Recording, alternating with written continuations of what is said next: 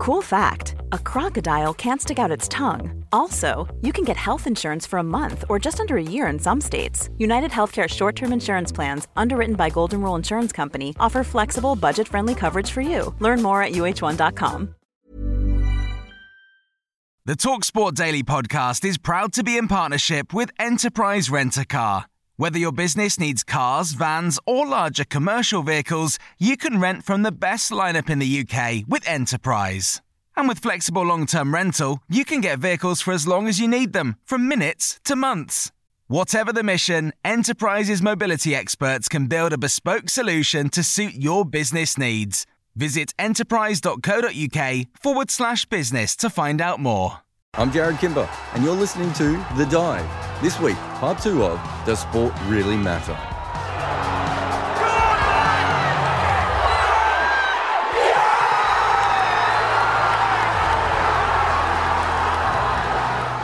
I'm Jarrod Kimber, and this is a new show on Talksport called The Dive. Every week, The Dive will be a platform where we and you can take a deep dive into a specific sports topic. We start with a question and end with an answer, and together we find out a lot of surprises along the way. Last Sunday, we asked, Does sport really matter? And we're continuing to ask that today because it turns out that simple question has a lot of answers. Let's hear a bit of what we've learned. I lost my mind. I lost my professional dignity. I lost whatever personality I might have been trying to project on the radio. We're all acting slightly, aren't we? Um, and went completely and utterly bonkers. David Beckham has scored! England have got the goal! If someone said to me, if you wear a Chelsea shirt, I'll donate a thousand pounds to charity. I would not wear a Chelsea shirt. We've all got that ancient craving for belonging, haven't we? Whether we're wearing a, a red shirt or a blue shirt, uh, the club's identity becomes part of us. So we passionately defend our team at any cost. Live sport, particularly, is exciting because it's uncertain, and we invest ourselves into it. You know, we're, we're following our team. I think this is why a lot of people get sort of more of an emotional kick out of betting often. You know, there's a biochemical hit that you get from it. I mean, it's not probably the same degree as adrenaline sports, extreme sports, but it's our own little version of that. And I remember a friend of mine who didn't really realise this about me. We're very, very good friends, but he knew that I'd get upset. But he took me to Watford were playing Chelsea, and we went together. And uh, Watford, Chelsea were expected to win, of course, and Watford went one 0 up and I just lost it. And uh, on the way back, I was in such a bad mood. And he looked at me. I could see him looking at me, thinking, "This bloke's completely mad." So that was Talksport's Andy Jacobs, Danny Kelly, and my co-host Jon Norman, as well as psychologist and former cricketer Jeremy Snape, and sport mental skills guru Simon Hartley, as we tried to find out if sport really matters. So in short, we learnt a lot. You talked about spittle, that flew unintentionally out of your mouth whilst you were abusing those nice New Zealand cricketers. That, I suppose, showed passion. Danny Kelly revealed the pain of watching Spurs lose made him walk away from the game for six years. The psychotherapist told us that watching sport fires off endorphins in the brain. I suppose that explains the addictive qualities it brings. And even Jonathan Liew from The Guardian popped up. In short, there was a lot. And if you want to hear more, well, download the Talksport Daily podcast or tweet Jarrod at a Jarrod Kimber or me at Fulham John. We can help you out. Jarrod, at the start of episode two, what else is there to discuss?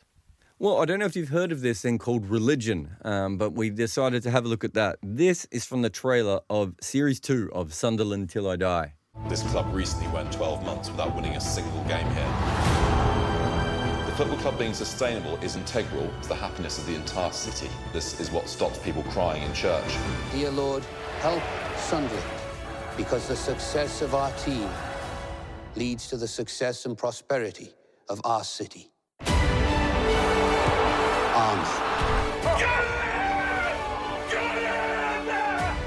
Let us pray for Sunderland Football Club and for our city. They always say, don't they, that football is a religion. And I mean, is it a religion?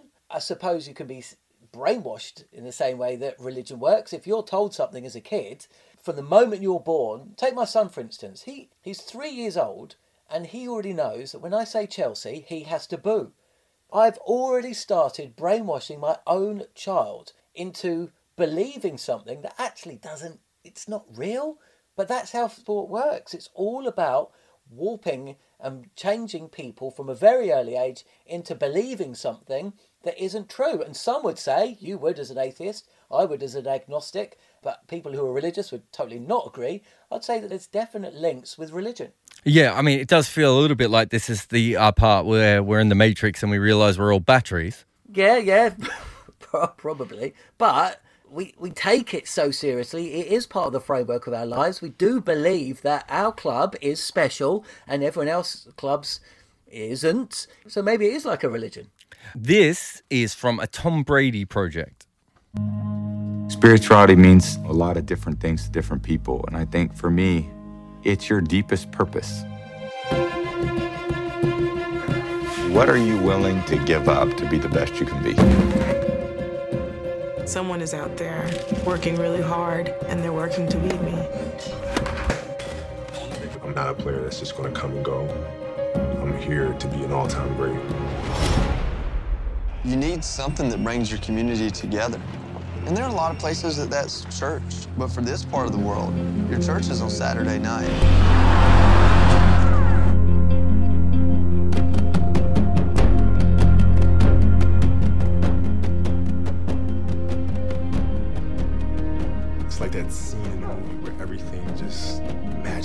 Happens the right way.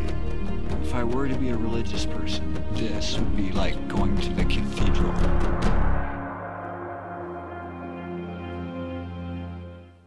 So there, you, well, you heard from a bunch of big name athletes. Tom Brady at the top, Serena Williams is in there, Kobe Bryant. Even if you factor in how seriously America take, well, pretty much everything that they talk about. Even if if we do think about this as a business and uh, you know, and ourselves as the batteries that sort of run it and as a distraction, there's no doubt that for a lot of us there is a religious aspect, or at least let's take maybe religion, but there's a spiritual aspect to this, is there not? Well, yeah, possibly. I'd like to hear someone who actually believes in God say that, though. Have you ever heard of Andrew Wingfield Digby? Uh, no. Obviously, didn't watch a lot of first class cricket in the 70s and 80s, but he went on to become the spiritual advisor to the England cricket team. So the England team had a spiritual advisor? Yeah, that is weird. But let's just move on for a moment. I, I, don't know if I've ever told you this. I actually used to pray while I played tennis when I was young. So I was about 11 or 12. If I had a break point opportunity for me or against me, I would look up and pray. That's how seriously I took all that sort of stuff at that time. Spoken like a true atheist. It was on the tennis court that I realized probably, you know, my dodgy backhand had more to do with my ability to win the next point than any divine intervention. But Andrew Wingfield Digby does get it. Uh, you know, he's a minister in the Church of England and a former athlete. You see a parallel between sort of people who worship on a Sunday and those who, who go and follow their sporting teams?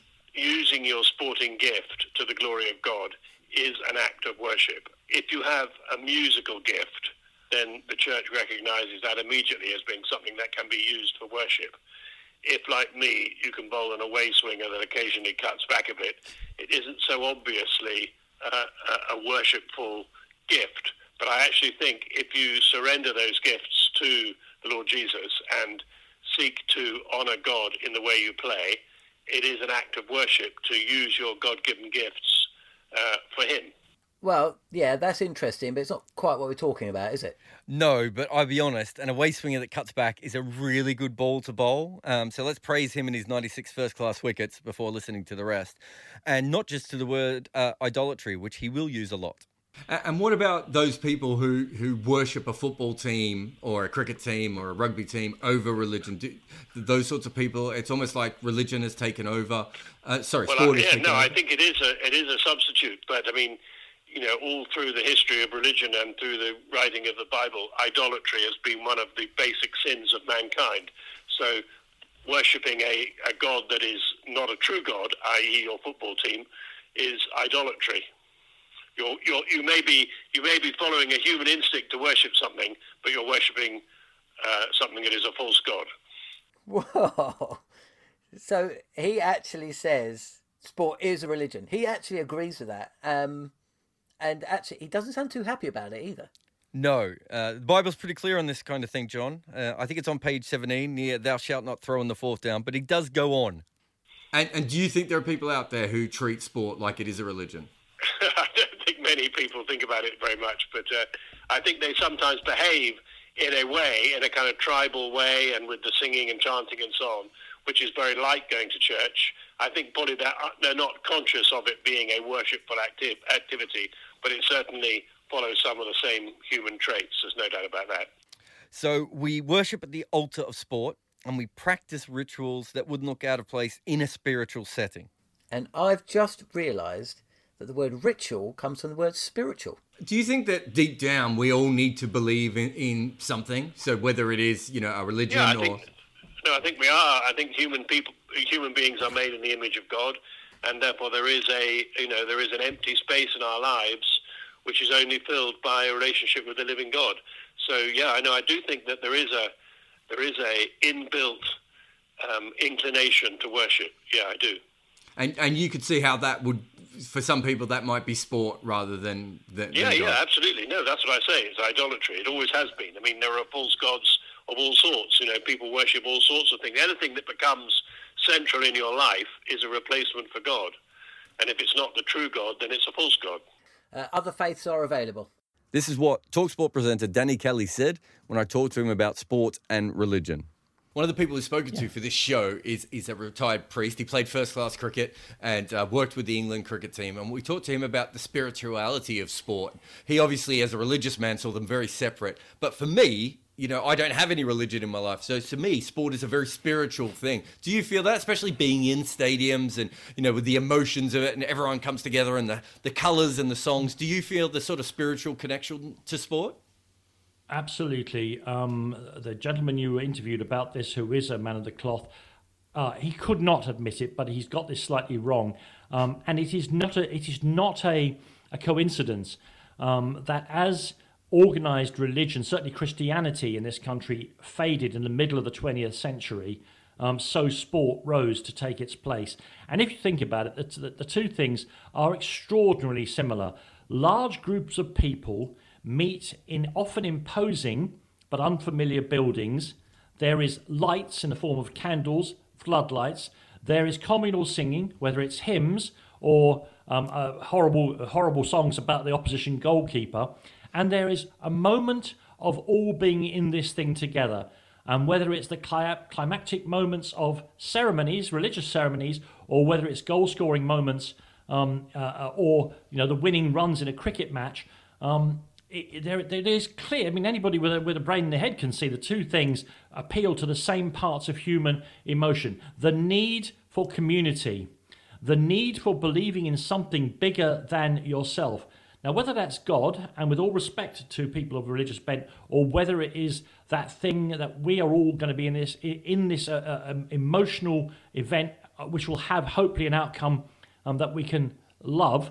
I think it's it's almost about how you have to deliberately obscure the fact. If you look at how similar the the uh, physical events are, then it's almost impossible to say that they're not pulling on the same heartstrings and not satisfying the same need in human beings for a spiritual release, something that involves other than their own daily grind and gives them hope beyond their own narrow horizons. I think religion does do that, and I think sport does it in almost exactly the same way.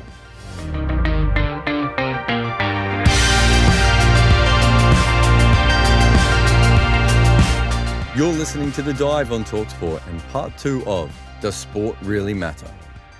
So, listening to Talksport's Danny Kelly and uh, Andrew Wingfield Digby, the parallels between sport and religion are there for all to see. But one similarity that wasn't mentioned was the one that I think underpins both, and that's hope. Because without hope that things will get better, neither sport nor religion ever work.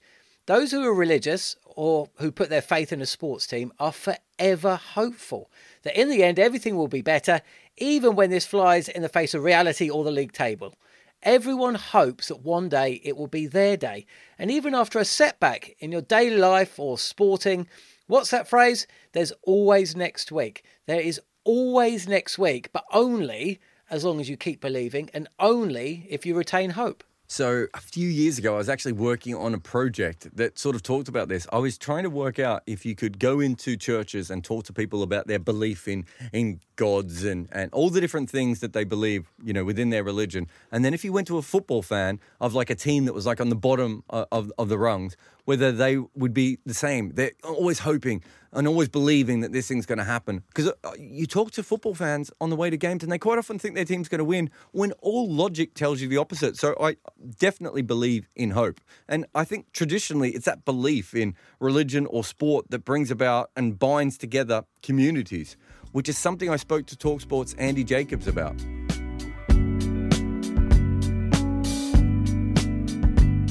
You know, me and Jon obviously became friends through through sport. You, you, would have, I mean, I would think tons of people. I mean, you and I have become mates and had dinner and talked about cricket yeah, sure. before over sport. So, how many friends do you think you picked up just because of your love of the of games? Oh, a lot, an, an awful lot. I mean, Paul, for example, Paul Hawksbee, I do the show with. I don't think we'd have ever got together if it wasn't for sport. Um, all my time doing fantasy football. I've still got a very good friendship with Frank Skinner. That's through sport. And all my friends that I grew up with who love football, and we still talk about football, and that's a big part of my life. I mean, yeah, I'm loads and loads of friends. I think often, I mean, I have two things in life. If you don't like sport and you're not funny, really, I can't be bothered with you, basically. oh, man. It's, it's true. I mean, I've been playing for the same five-a-side football team for 20 years. It goes back to when I was. Uh, some of my teammates are in their 40s now, and they were teenagers when we first played, when we first took to the field. That routine has kept our friendships alive because there are we wouldn't see each other. You know, kids and work and geography and whatever gets in the way. Playing football has brought us together every single week for the last 20 years. This is Simon Hartley, the founder of Be World Class, a mental skills company that works directly with athletes and sporting teams across the world. He joined us last week as well. This time he talks about the links between sport and community. We we as sports fans, I mean, you watch people just absolutely screaming at you know at, at a game or at a TV at a bar watching it sometimes. Uh, do we need that that release that sort of that you know the venting is it, there's a reason i assume that sports fans do that? Yeah yeah i think so. And you know if if you cobble together lots of these factors that we've already talked about the need for an escape and the need to belong the need to feel part of a tribe all those sorts of things that's what sport gives a lot of people. The ability to either stand in a stadium or stand in a pub with other people and cheer at the same things you know be involved with them laugh at the same things you know that's that's that's why comedy is also a, a, great appeal for lots of people. it's to to have things in common with others as well. You know, all of these are psychologically really important to us because they've built been built into the fabric of modern life, and lots of people will, I think, struggle if they're not there. And I think we all feel this way through sport, like one way or another. I want to tell you a story that has nothing to do with sport, just for a second. Charles Darwin's son, when he was at like a neighbor's house, he went over to the to the neighbor's kids and he said, "Where does your father keep his his stone collection?" Right, and uh, and the idea being that Charles Darwin had his stones all around the house and was always looking at them. So for that, that for that child was his normal life. You know, for me, it was uh, you know um, playing cricket or being in a cricket club or watching cricket. You know, I ended up from from from that community of the cricket club. We ended up playing golf together. My mum ended up you know doing a similar thing with her tennis club. You sort of build up these sorts of this uh, pseudo family, this wider family around these sports, and it could be support, you know, watching sport. It could be going to the local pub at the same time to watch the game every week, or it could be playing with the same kids that you have since you're a teenager, like you have. It's that kind of incredible.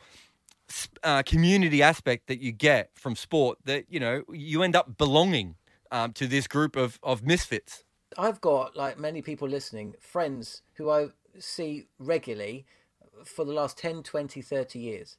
And I don't think I've ever seen them outside of the pub before a football game, at the hmm. football game, or at the pub after a football game. I think if you're you're in a crowd and you're watching sport, you're just part of something bigger. And people in this eh, this show keep talking about the colours and the singing and the songs and all that sort of stuff. But it's also you, at that point your back for, background doesn't matter. Essentially, if you're a Harlequins fan, you're a Harlequins fan. It doesn't really matter what school you went to or where your mum was born or anything like that. And I think that sport doesn't just allow for that. It's it's kind of built to build these communities from, you know, and it makes you feel like you belong. And you know, if your fans chant, you know, you chant, and sometimes I find myself, you know, getting involved in a boo, and it's because we're in a group. You're in a group of thousands, and you're all together. You know, it's a safe space, and it, you know, it's it's like a pantomime, but it, it matters just that little bit more, and it really does, I think, matter. And it's better than hoping that your political enemy dies in a fire or something. It it, it doesn't mean as much we talk about community, but community is family, isn't it? A lot of my sport career, whether it's been playing or watching um, or anything like that, it's been with my with my family. Like you, you, were saying before about the Glory Hunter kids, I can't even imagine what it would have been like if I'd come home and told my dad I was going to support a different football club than him. Um, and you, you know, you're already programming your son against Chelsea, which I admire. Don't get me wrong. And it's not just about life; you know, it's about death as well. One of the greatest moments in our life as Fulham fans is uh, recent Fulham fans would have been in Hamburg uh, back in 2010.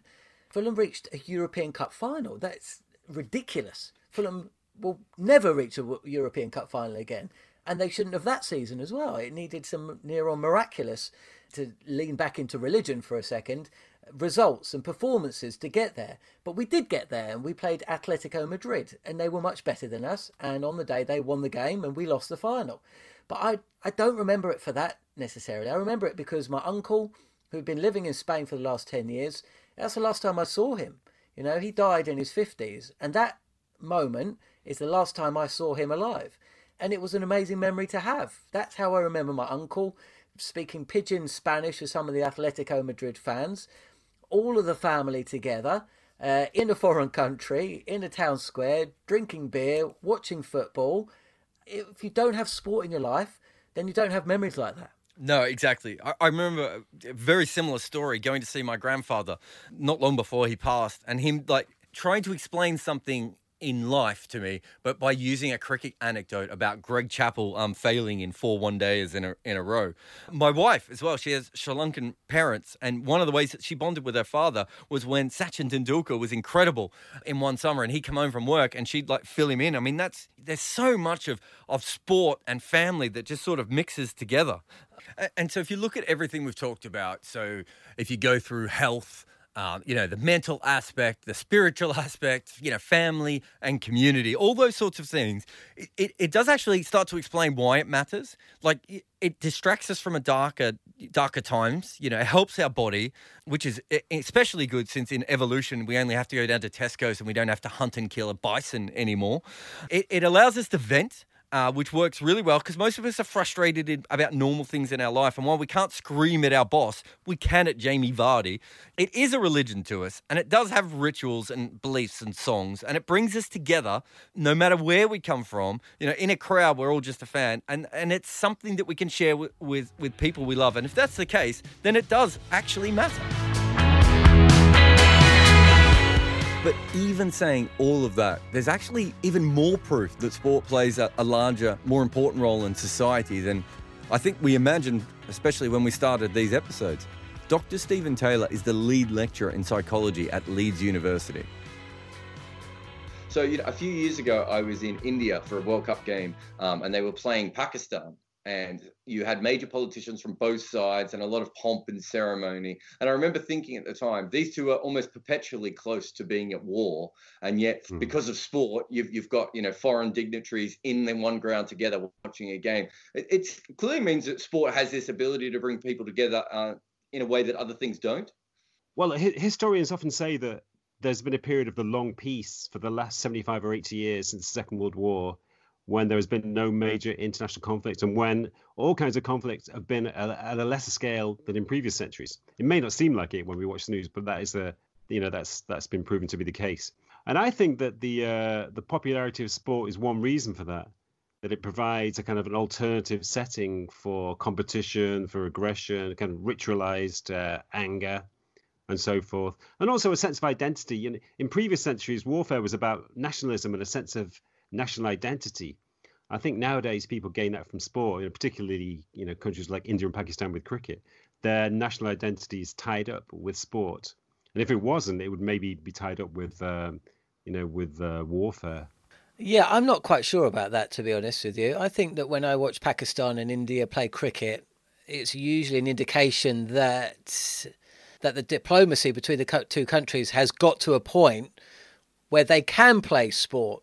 I don't think of it as being the other way round. Okay, here's why I disagree with that. That game was originally supposed to happen in the north of India, and rebels up there basically said that they were going to dig up the pitch. Um, they didn't want uh, that game to go ahead. There was terrorism threats and all sorts of things going on with that original game. And then eventually, the game did go ahead in Kolkata with a full crowd and there were dignitaries there. It, to me, it felt like there was a breakthrough that happened because of sport that without that cricket game, I just don't think would have happened. You're listening to The Dive on Talksport with Jarrod Kimber and Jon Norman.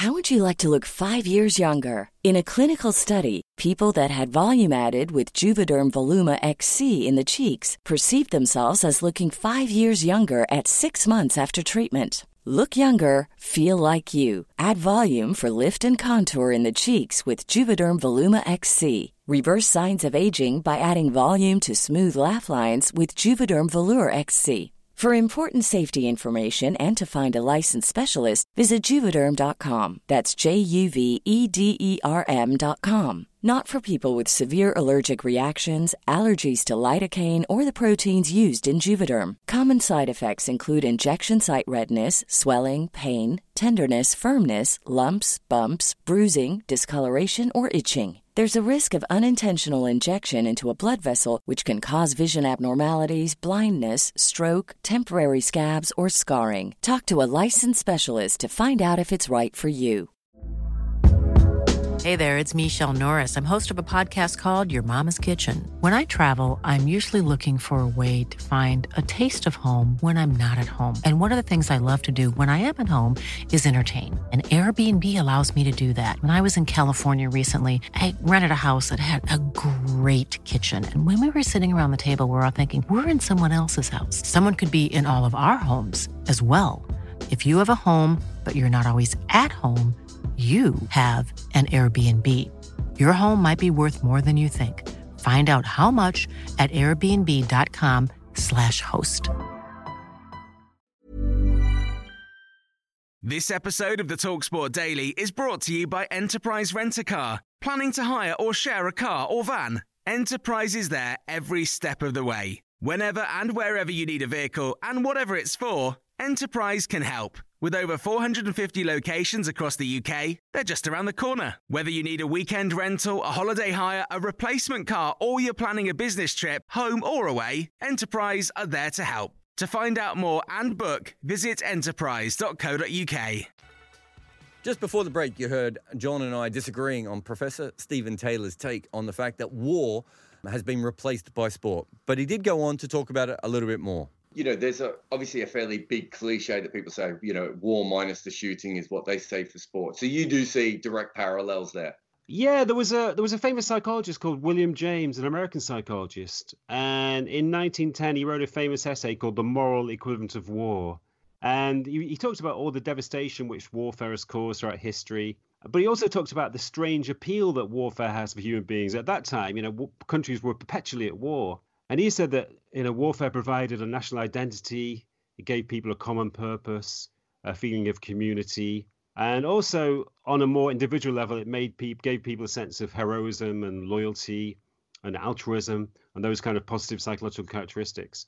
Uh, but he, what he was saying was that we need a moral equivalent of war. We need an activity which provides the same kind of psychological effects of war, you know, the same kind of uh, national identity, the same kind of heroic noble qualities that people would feel in battle.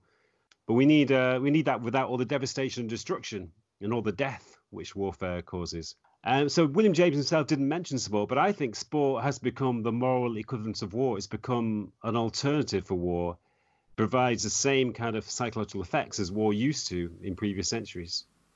Well, I dread to think how many countries would currently be getting bombed by America if they didn't have the 49ers playing the Bengals every other week, or baseball, or ice hockey, or whatever, uh, because it doesn't seem to have stopped uh, America. And there's something else as well. It's not the common man that chooses to go to war, is it? It's the common man that has to fight the war. It's usually the people who own the country, who stand to make uh, either political or financial gain that decide war happens. So I can't quite see it, to be honest. I completely disagree with almost everything you said there. Um, but I also disagree with some of the things from Professor Taylor, like when sport actually became big you said the last 75 to 80 years there's been less conflicts in the world from World War II sort of onwards. And if you have a look, that's also when the rise of sport has happened. Obviously, sport was around before then, and certain sports have been around for a long time, but it didn't really become a massive part of society until really, you know, after World War II. That's true. I mean, after after World War One, it started to become popular. You know, the first uh, Olympics was after World War One, I, think. And I think there was maybe a conscious attempt. I mean, World War One was such a, an incredibly catastrophic war that I think there was a conscious attempt by some governments to create an alternative to warfare. I think people instinctively knew that they didn't want to fight any more wars, and they became more involved with sport. Football became to, began to be popular around that time. But I think you know, definitely since the Second World War, sports have become so popular, and it's also created a lot of interaction between different nations, and that's important too because the more interaction there is between nations, the less potential there is for conflict. Well, a lot of that does make sense, apart from the bit about the first Olympics being after World War One. But at the end of the day, I can see why sport would uh, enable or prevent violence between people who are living in the same area. But I still can't quite see how it would stop violence between people who have never met each other once you once you have international sport and becomes a major part and there are international relationships involved with that and we have to stop for certain things the world does change. Before then, none of that really happened. All sport before that was local. So you didn't have to worry about it. International sport really doesn't start existing uh, up until maybe the 19 late 1920s, early 1930s.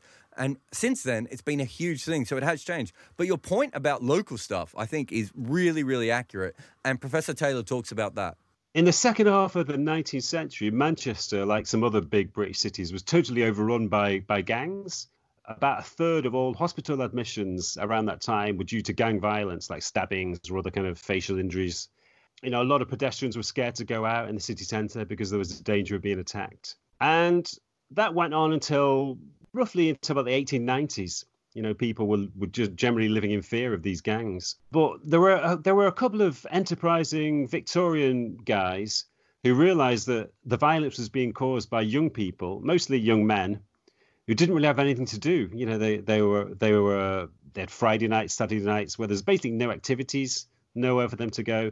So they'd start fights to to gain some kind of excitement, and they join gangs as a way of gaining some kind of identity. So they decided to set up sports clubs or lads clubs, as they were called in those days. You know, Salford Lads Clubs was one of the first ones, and they began to to gather the the kids together at these clubs and they taught them sports. They taught them boxing. They taught them football. So football clubs began to form. I mean, this was, of course, this was the time when Manchester's two great football clubs were formed, Man City and Man United, in around this time. So people began to follow the football clubs, and they also began to play sports themselves. So almost immediately, once those clubs had formed, once people began to follow the the, the teams, Man City, and Man United, and once they began to play sports themselves, almost immediately gang violence began to disappear. And it was quite remarkable how quickly it did disappear. So and that was largely because people were they had a sense of new sense of identity. They had new activities in their lives. They had an outlet for their feelings of frustration, aggression, and competition.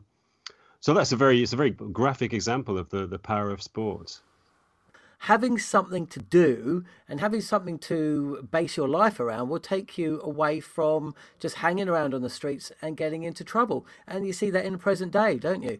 Uh, there is a direct correlation between street crime in any of the major urban areas in the UK and whether the kids have youth centres or football fields or whatever it is to take up their time. So, yeah, I can absolutely see what he's saying. Yeah, and I, I can tell you this that police departments around the world also know about this and try and uh, try and facilitate sporting events quite a lot. So I think it was I think it might have started with basketball in New York when the police started just making tournaments.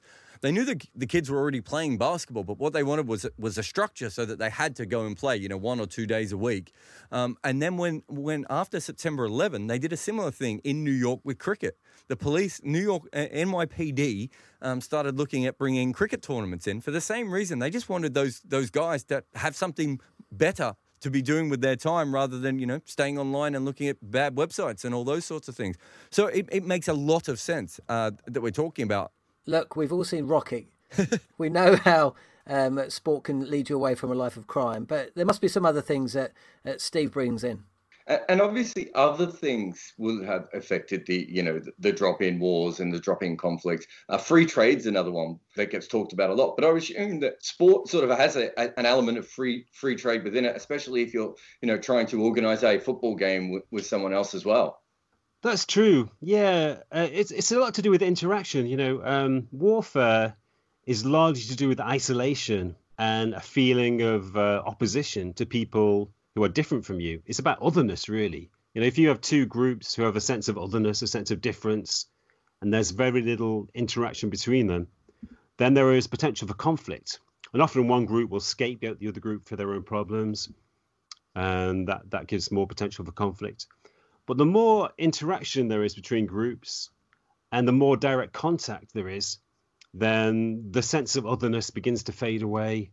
There's the realization that you know, in reality, people are no different. People of one group are actually no different to any other groups, and you know that that the potential for warfare begins to fade away. And I think the other thing to remember is almost everyone else in this episode makes their their money um, off sport. You know, so you know we, we're all part of the industry, so of course we're going to think that that sport matters. Uh, but Professor Stephen Taylor is not like that. And I mean, you can tell by the fact he doesn't know when the Olympics start that he's not the same sort of level of sports nerd that the rest of us are. So I asked him if sport makes the world a better place. I would say so. I mean, obviously, sport has led to some difficulties. It's led to, you know, firms and hooliganism. But I think that the violence which sport has generated is much less, you know, than the violence which sport has alleviated. Mm. I think um, you know it is a big factor, a big factor in the decline of conflicts over the last seventy or eighty years. And on a more sort of communal level, it's a big factor in the decline of uh, gang violence in cities like Manchester. So essentially, sport has given violence more of a structured outlet, um, but at the same time, also giving people an opportunity to do other things with their time, maybe to uh, get the uh, pent up frustrations out of their system, allow people who maybe feel that they've got no voice, have a voice, a, a, an area in their lives where they can succeed and show off and showcase their talents. It's given uh, people a, a different banner to march behind. Um, instead of uh, nationalism over borders, it's more about uh, trying to beat your neighbours or, Im- or impress your neighbours. Uh, like with a lot of science, I think there needs to be more investigation into this. But I think the basic premise makes a lot of sense to me on a local level, but also on an international level. You, got to remember before before World War II, we weren't even really living in that much of an international society. You you know you didn't even know if you were from Europe, you didn't really know much about South America, and and the world has changed now. Now you have a very strong opinion on footballers from South America.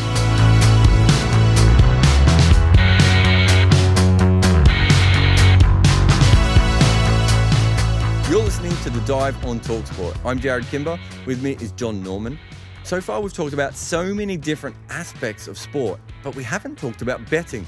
And that's often because it is a sort of a more hidden part of sport.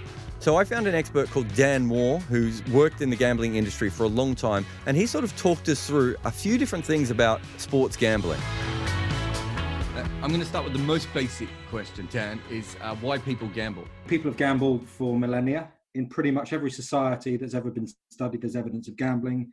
There have been archaeological digs in Mesopotamia going back 3,000 years where people have found uh, dice for gambling. In, in a lot of societies, gambling is bound up with divination in the early years because we find not knowing what's going to happen next to be rather disconcerting. If we can attempt to peer into the future, it makes us feel a bit more relaxed about what's going on. And gambling is a recreational offshoot of this this desire that we all have to, to try to predict what's coming next. Some people gamble to win money. Most most actually don't. Most people understand that when you gamble, you're unlikely to end up with more than you started with. But people gamble because uh, they're bored, they time, uh, because it's a mental challenge, uh, because it's exciting. Uh, some people gamble because they buzz when they win. Uh, some people gamble just because it's what their mates do and it's something to be sociable. So there's, there's no one single reason why people gamble, but we do know that it's something that seems to be inherently human. I've been really aware over the last five, ten years just how synonymous, how linked gambling has become to the sporting experience. They they seem to be indelibly linked um, in ways that never saw 20, 30 years. Certainly, when I was a kid growing up, there was a couple of people who used to have a flutter. I'm not sure if they use that terminology in Australia. Um, and when the Grand National came around, people used to do a sweepstake. That's about it. Nowadays, it's not an uncommon experience to be sitting on the train on the way into work and overhearing conversations between young, predominantly boys, talking about minutiae of sporting odds. To hear what Dan had to say, that the idea behind gambling is actually more of a mental process in terms of predicting the future as opposed to winning or losing money. I've never ever heard that theory said before. Yeah, I, I, I, was kind of flabbergasted, but I was also flabbergasted by the fact that he said that it was um, $15 billion uh, last year in the UK people gambled. And that's not all sports betting, obviously, although a lot of it was sports betting. A lot of it is specifically sports betting on football. But that's, you know, everything from bingo and everything. That's that seems like a lot of money to me. And it's really interesting that it's taken us this long in this, you know, in this series to even get to betting.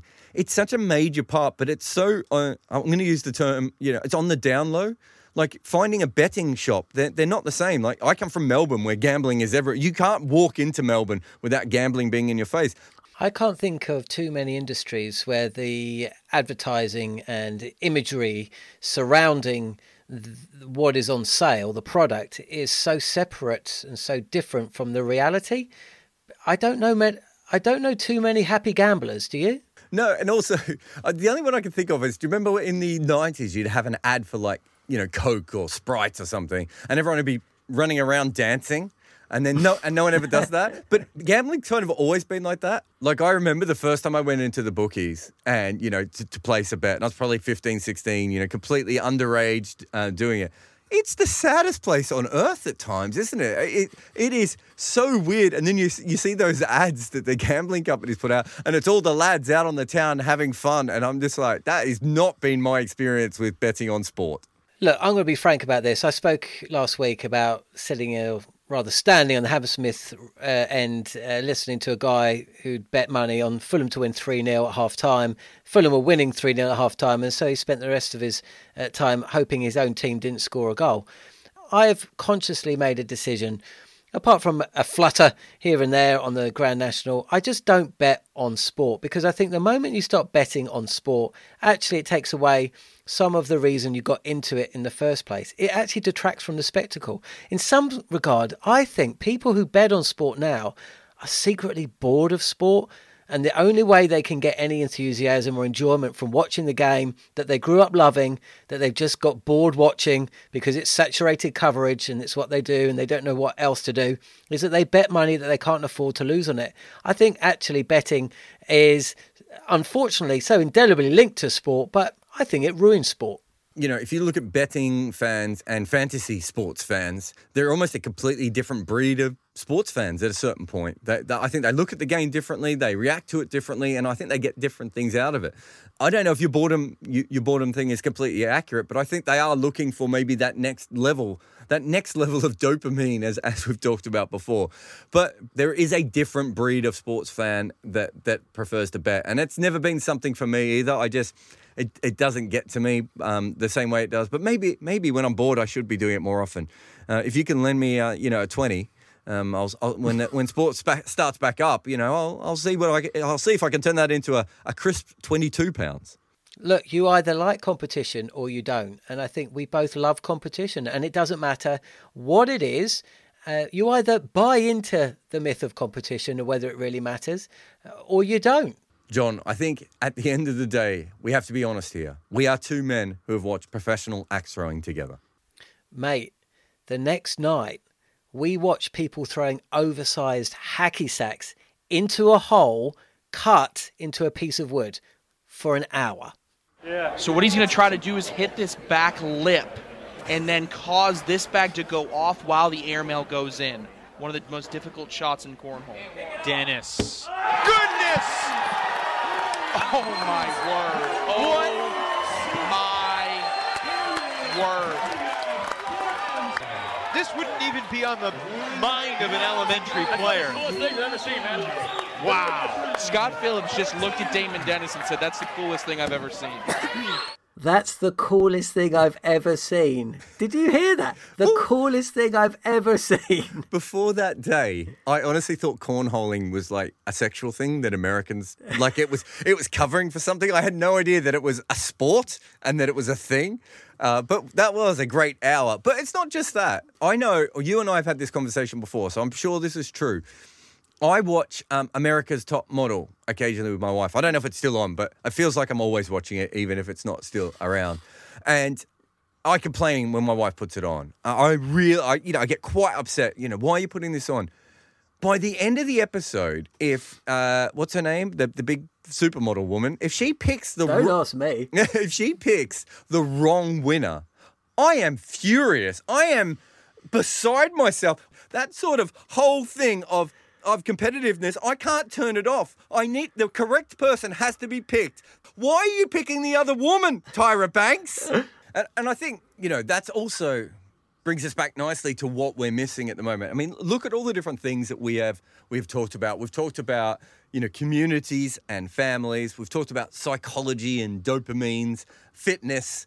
Uh, re, you know, religion, spirituality, and all this, but it's the, it's that sort of contest that we're that we're looking for all the time. So there was this clip that I found online when I was doing research for this. I think it was something along the lines of why intellectuals hate sport, or and and in it, th- this guy was saying, look, you can make a lot of arguments that sport doesn't matter, but essentially, once hundreds of thousands or millions of people decide that something matters, it matters. It matters because it's a community. It matters because because it matters to our family. It's a distraction.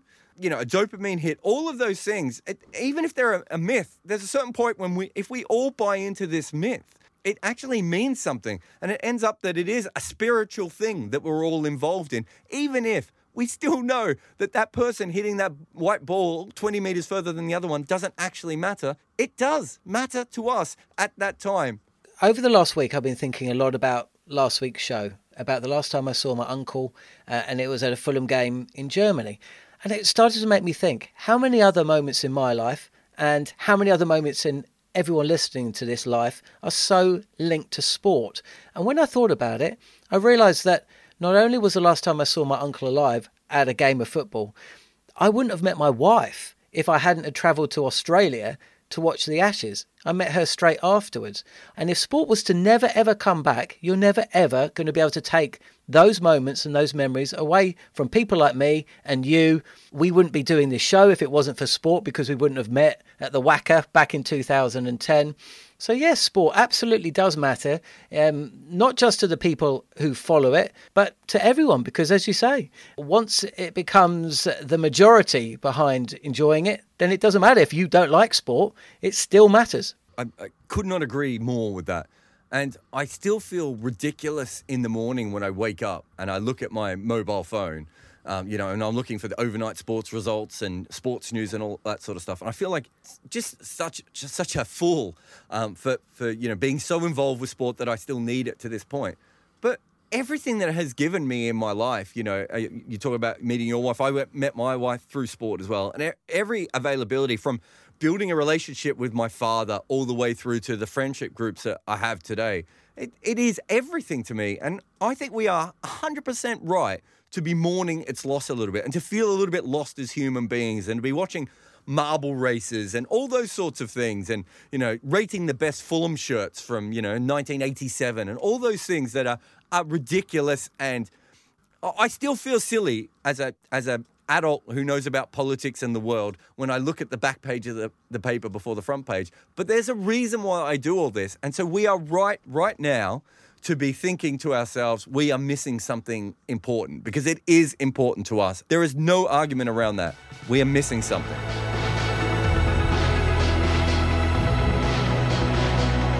And so that's it.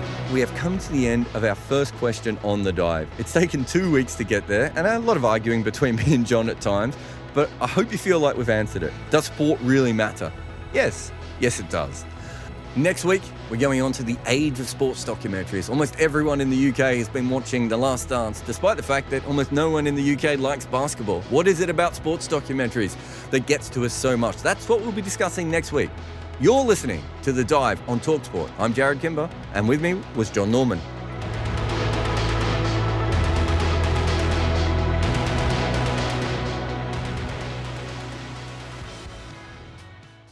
The Talksport Daily podcast is proud to be in partnership with Enterprise Rent a Car. Whatever your mission, home or away, don't delay. Enterprise has the vehicle for the job. Rent from the best lineup in the UK. With over 450 branches, Enterprise has what your business needs. From compact three door cars to spacious SUVs and people carriers to vans, they offer a large range of reliable vehicles perfect for the job. To find out more and book, visit enterprise.co.uk. Hey, it's Danny Pellegrino from Everything Iconic. Ready to upgrade your style game without blowing your budget? Check out Quince. They've got all the good stuff shirts and polos, activewear, and fine leather goods, all at 50 to 80% less than other high end brands. And the best part? They're all about safe, ethical, and responsible manufacturing. Get that luxury vibe without the luxury price tag. Hit up quince.com slash upgrade for free shipping and 365 day returns on your next order. That's quince.com slash upgrade.